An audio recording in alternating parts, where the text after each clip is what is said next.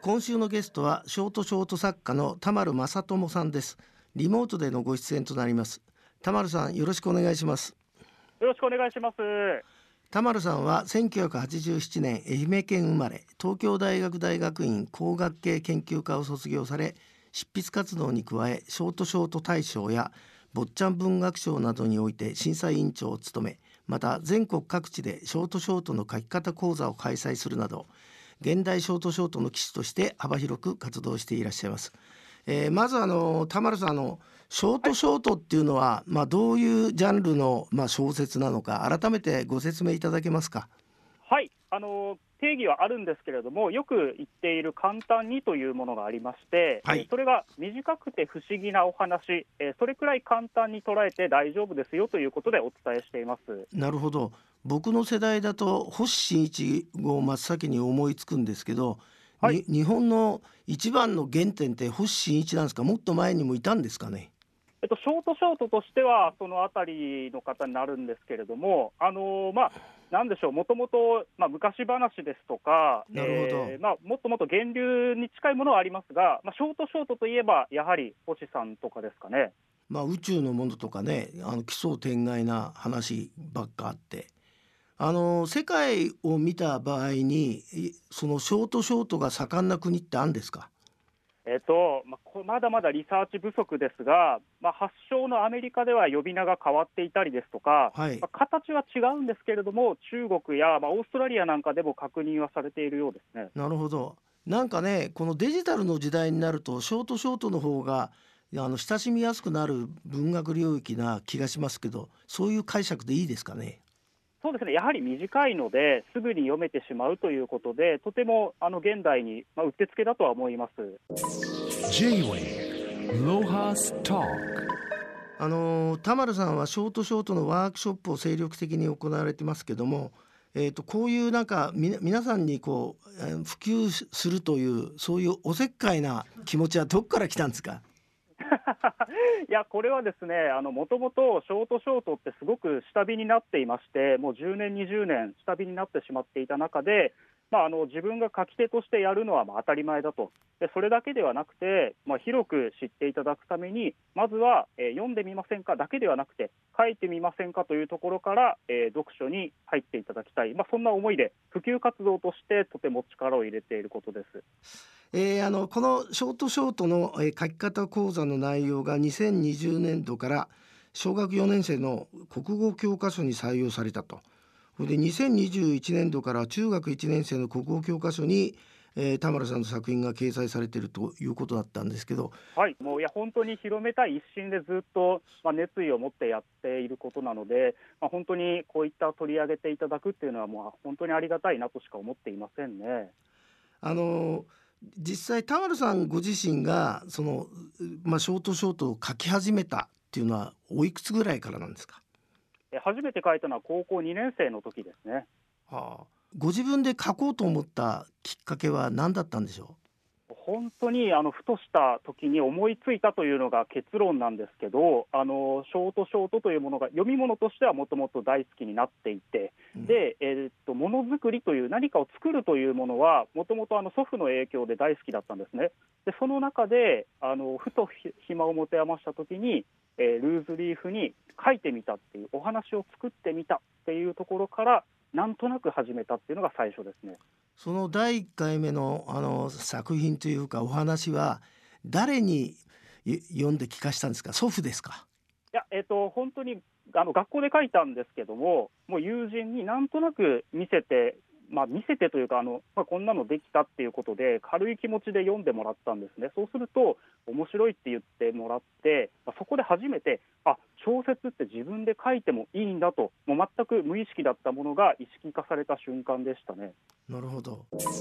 J-Way ロハスターあの田丸さんが審査委員長を務めている、まあ、出身地の坊ちゃん文学賞についてちょっとお聞きしたいんですがはい、これはあの1989年に松山市で創設された文学賞でどんな文学賞だったんでしょう？はい、もともと青春文学を、えーテーマにした、えー小説の章だったんですが、そちらが、えー第15回の記念会をもって、ショートショート部門を設立して、でその、えー翌年、第16回から、えーショートショート専門の章にリニューアルした、そんな章になっています。なるほど実は田丸さんねあ坊ちゃん文学賞第1回作ったの僕と新井満なんだよ。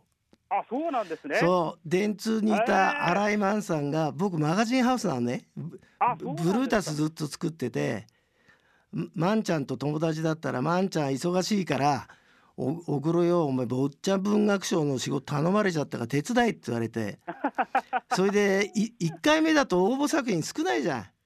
ええそうですね。ええだから身内のやつとかさ後輩に書かしてうん、それであ新井マンは自分が始めたくせにさ強読みするの嫌がって それで僕たちが全部強読みしてうん10編ぐらい残したんじゃないかな。え当時はさそ1回目だとそんなに優秀なやつ集まってこないじゃん。だ だだから今日あれ嬉しかったですよ坊ちゃん文学賞がこんなショートショートでい生き延びてるなんていうのはああ、そうでしたか。いや、不思議なご縁を感じますね。そう J-Wave Lohas Talk えー、坊ちゃん文学賞ですがショートショートになってからは3回開催されててこれまでのなんか応募数がずいぶん増えたそうですけどはい。そうですね。あのリニューアル後1回目は5600通ぐらい、そして、えー昨年度第2回目えー目が9300と、そして今年度、えーたちょっと落ちてましたけど、でも6900集まりました。なるほどなるほど。そして先月第18回坊ちゃん文学賞代表作品が発表されたんですけど椿彩香さんの「月光キネマ」これはどんな物語で、あの審査委員長からちょっとひ評価をいいただきたいんですけど。はい、えー怪奇幻想系の一作なんですが、こうある少年が、えー主人公なんですが、えーまあ、海辺にふらふらと誘い出されて、そこで怪しげな男から月光キネマを見ないかいって言って、えー船に,、えーに乗らないかと誘われて、海に出ていくという、そんな話です。なかなかああなたの語り口もいいね。いやーありがとうございますお 思わず映像が浮かんだよ僕も。ありがとう。でもぜひ読んでください。すぐはい読めますんで。えー、とこの受賞作は、えーダ・ヴィンチとか、えー松山市の公式ホームページで見られるそうなんであの気になった方はぜひ見てください。それで次回の第19回の坊ちゃん文学賞の応募はいつから始まるんでしょはい、あのまだ正式には発表されていませんが、今年の、えー夏前ぐらいからの予定です。うままずあれだな僕聞きたいのはショートショートってどのくらい長さまでをショートショートと言うんでしょ実は本当にまちまちでして、あのどちらかというと収束、アイデアが収束していくという意味合いで、まあ、文字数は難しいんですが、この坊ちゃん文学賞に関しましては、4000文字以内ということで募集をしてます。うそうすると,、えー、と410枚ってことですね。はい、あ10枚あれば随分世界が書けますよね。おっしゃる通りですうね。えっと田丸さんのワークショップを開かれてるとあの資料に書いてあるんですけどこのワークショップはどのくらいの時間でどんなふうに進むワークショップなんでしょはい、えっと、本当に90分ぐらいで、えー何もない初めての状態から、えー90分をかけて作品を完成、そして発表までしてしまおうというものでして、えー小学生1年生ぐらいからですね、えー学校系でやらせていただいたり、一般向け、えーシニアの方、企業でやらせてもらったり、少年院とかでもやっています。うあれですねまるで俳句の句会みたいだね。あもうさすがお鋭い、あの完全に俳句を参考にしてやっている活動です。なるほど。あの僕も松山出身なので、はい小さい頃から俳句の世界、そして句会とか、はいあのまあ、身近に感じてきたので、うん今でも俳句の世界は本当に参考にさせてもらってます。なるほど。えー、と今コロナ禍ですけども、えー、とオンラインでのワークショップがた田村さんあるんですか？はい、えー多数開催させていただいてます。えーオンラインはですねあのリアルな講座と内容自体は同じでして、えーやはりあのワークシートを使いながら、えー言葉を紡いでいくところからアイデア発想そして作品完成発表まで行ってしまおうというものです。あのまあ一口にそそういうふうに言うのはあの簡単ですけどオンラインでやると何人ぐらいが限度なんですかね？そうですね、あのもう本当にこのコロナ禍になってからは、あのそれこそつい最近、中学校で全校生徒を対象にっていうオンラインでやらせてもらったりですとか、すすごいじゃないそれ全校生徒って何人いるのよそれ。いや、僕もどどうですかね、10クラスかける3学年とかでしたね。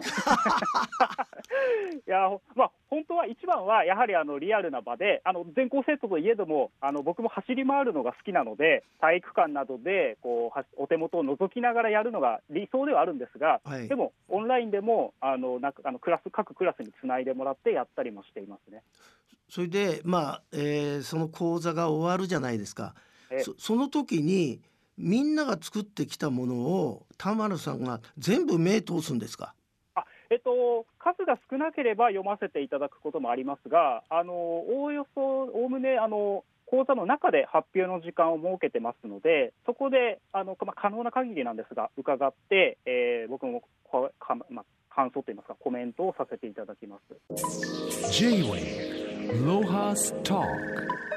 あの田丸さんあの近々第2回ショートショート落語「春はサリンジャーを読ませない」っていうのが4月2日にあるそうですけど、はいこのショートショート落語の中身がどんなもんかちょっと教えていただけますか？はい今回、僕もゲスト参加をさせていただくという立場なんですが、えー僕、田丸正智と、えー同じく作家のラクダ初香さんという方が、風をテーマにしたショートショートを書いていまして、そしてそれを、えー落語家の滝川理白さんと、えー立川かしめさんが落語にしてくださって、えーそれを、えーまあ、講座にかけていただくという、そんな会になってます。あのその落語家さんは同世代ですか？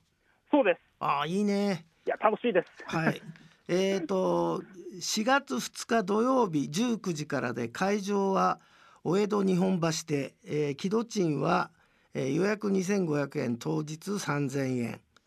えーこれは第2回って書いてあるんですけど1回目は、えー、田丸さんがゲストではなかったの？あそうなんです。